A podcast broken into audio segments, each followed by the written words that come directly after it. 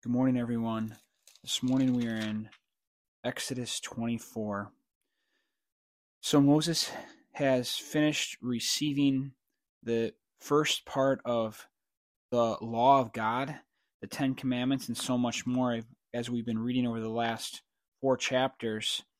Then he said to Moses, Come up to the Lord, you and Aaron, Nadab and Abihu, and the seventy of the elders of Israel and you shall worship at a distance. And God is now going to build up the reverence and awe of a greater group of leaders. Moses alone, however, shall come near to the Lord, but they shall not come near for the people, nor shall the people come up with him. So there's going to be a distance. You know, Moses is going to get to come real near. Uh, the elders are going to get to come nearer than the rest of the people, but not as near as Moses, and the people are going to be back in the camp. Then Moses came and recounted to the people all the words of the Lord and all the ordinances that we just read from 20 to 23. And listen, this is very important. And all the people answered with one voice and said, All the words which the Lord has spoken we will do. Moses wrote down all the words of the Lord. Then he arose early in the morning and he built an altar at the foot of the mountain with twelve pillars for the twelve tribes of Israel. He sent young men of the sons of Israel, and they had offered burnt offerings and sacrificed young bulls as peace offerings to the Lord. Moses took half of the blood and put it in basins, and the other half of the blood he sprinkled on the altar. Then he took the book of the covenant and he read it in the hearing of all the people, and they said, All that the Lord has spoken we will do, and we will be obedient so Moses took the blood and sprinkled it on the people and said, Behold, the blood of the covenant which the Lord has made with you in accordance with these words. This is the ushering in of the Mosaic covenant. And, you know, in our day, let's say you close on a house, well, then you, you know, sign a bunch of papers and, you know, a deed is made and it gets recorded and it gets recorded in a courthouse and now you know it gets digitized uh, and you know you can pull up those documents and there's like a record of the contract that was made in order to make that your house. Well back in that day you know they didn't have the kind of preservation and obviously technology and things like that uh, places to store all these documents like we do. So they did it ceremoniously and when you made a covenant that would happen like this a massive covenant that would be enforced for you know like 1500 years uh, it was a big deal. And they did it through ceremony and they did it through a blood sacrifice. That's just how god prescribed it. That's what they did in that day. You'd make an offering and that blood sacrifice that whole ceremony would be a remember of the commitment that now god made with you and you made with god. And and this is the covenant that Israel broke. This is the covenant that uh, they agreed to, but ultimately made mankind subject to the their sinfulness, their waywardness, because they never lived up to the covenant, even though that they agreed to it. And then ultimately, hallelujah, praise the Lord, God through Jesus made a new covenant, and He offered His Son as a blood sacrifice, as the Lamb of God who takes away the sins of the world. And when Jesus died, he ushered in the new covenant that was promised through Jeremiah. Now, we've gone through this, I think, more than one occasion in our journey through so far through Genesis, Genesis, Exodus, and we've also been through Matthew at this point if you're following our Bible reading plan. But God made a new covenant through Jesus, and he forgave our sin and our misgiving, so to speak, that we failed to live up to in the covenant that God's people agreed to with him here. And through the grace that's given to us through the cross of Jesus Christ and Jesus' blood sacrifice, we've been forgiven and a new covenant has been ushered into where he will forgive our iniquity and remember our sins no more. Hallelujah. It's through faith in Jesus that we receive the forgiveness of sins. So, this is the time when this covenant was ratified. And look what happens next. Um, I think, you know, if I look at a theme of what today is, about not only the ushering of this covenant, but how does man maintain his devotion awe and faithfulness to God. And it's proven to be a very difficult thing for man to do. Man has really struggled. And even when we make a decision, say now in the New Testament, to trust in Christ, how do we maintain that decision and be faithful to live to for Jesus under the new covenant of grace that he's given us? Uh, it's an important question because mankind has shown that it, they really struggle in you know here we have this amazing covenant ratified and you know in my bible it's got like an exclamation point. We will do everything. We will be obedient! Exclamation point right? But man even in this very chapter you know we're going to set the stage for their unfaithfulness to it almost instantly and uh let's keep going then Moses went up with Aaron, Nadab, and Abihu, and the 70, that's verse 9, 70 of the elders of Israel.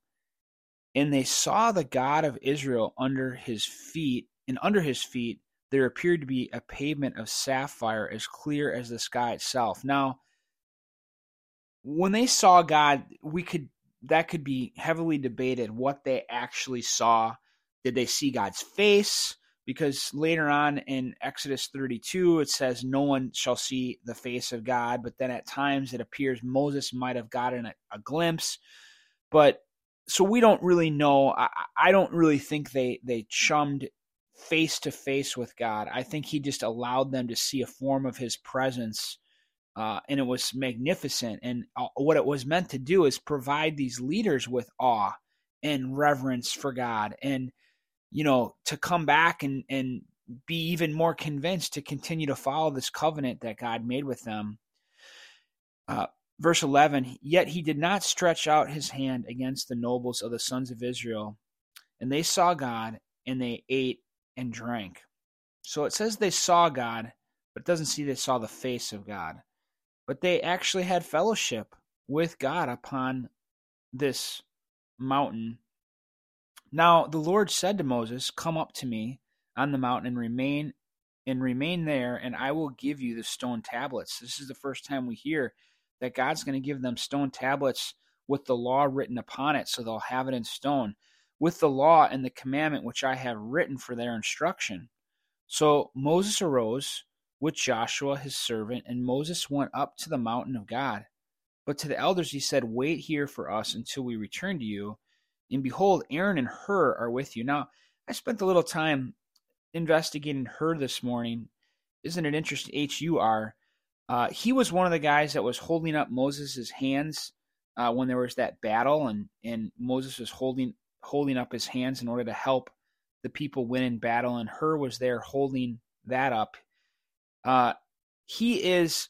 Uh, he also his um, family ends up being one who was a leader in creating the tabernacle, which we're about to hear about. And he was gifted by God, his grandson, in or his relative in in helping to build the the, the tabernacle, and he has a relation to Caleb. So um, interesting how sometimes you know there was in the family line of people a lot of special things that happened in a relationship with God. Aaron and Hur are with you. So so Moses is going to go up on this mountain and he says, Aaron and Hur are with you. Whoever has a legal matter, let him approach them. See, so Moses is going to leave, and as we'll see here in a second, he's going to leave for 40 days. And Aaron and Hur are going to be in charge of the people back in the camp. So then Moses went up to the mountain, and the cloud covered the mountain. Now, this is that it, it, it has been called even though it's not called in the Bible this way, the Jews called it the Shekinah glory of God, a special glory of God. And and that would be shown through this cloud, but also through smoke and fire. And it was like the presence of God dwelling in a way that they could see the presence of God. And I believe it was meant to give Israel awe and reverence about the glory of God and his presence. So listen to this. The glory of the Lord, verse 16, rested on Mount Sinai and the cloud covered it for six days. And on the seventh day, he called to Moses. Moses was a patient man. Called to Moses from the midst of the cloud. And to the eyes of the sons of Israel, now back in camp, the appearance of the glory of the Lord was like a consuming fire on the mountaintop. This cloud and this this vision of this consuming fire.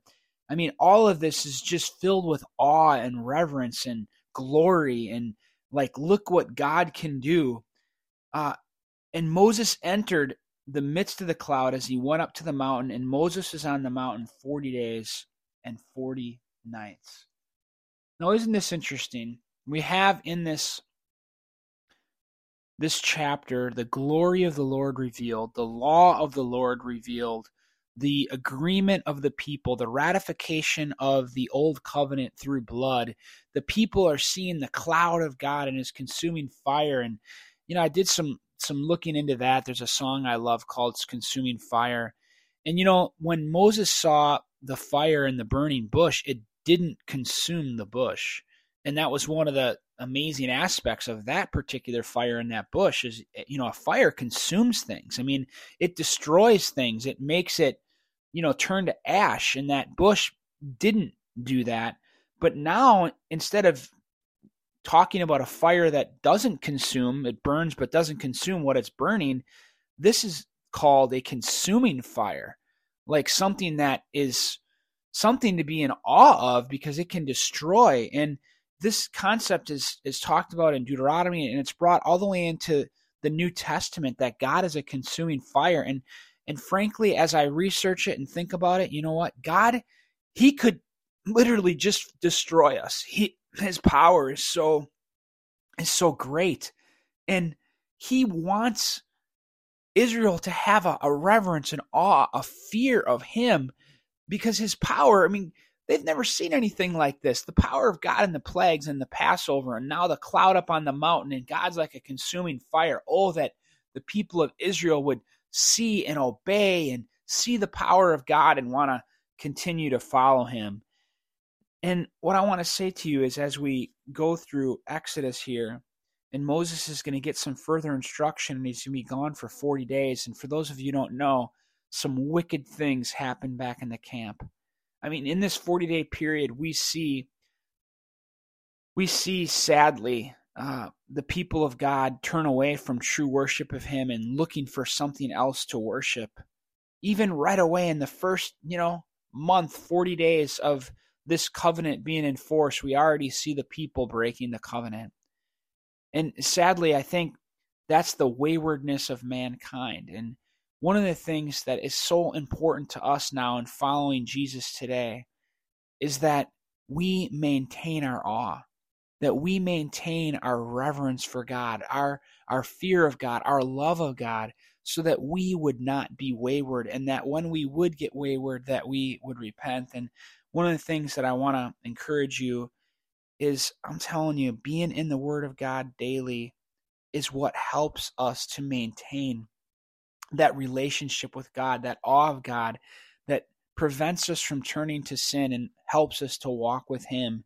And I just, uh, I'm, I'm thankful for you. I'm thankful for God's call on us to take in His Word and maintain our relationship with God because it's of critical importance. Because otherwise, I think we are like these people.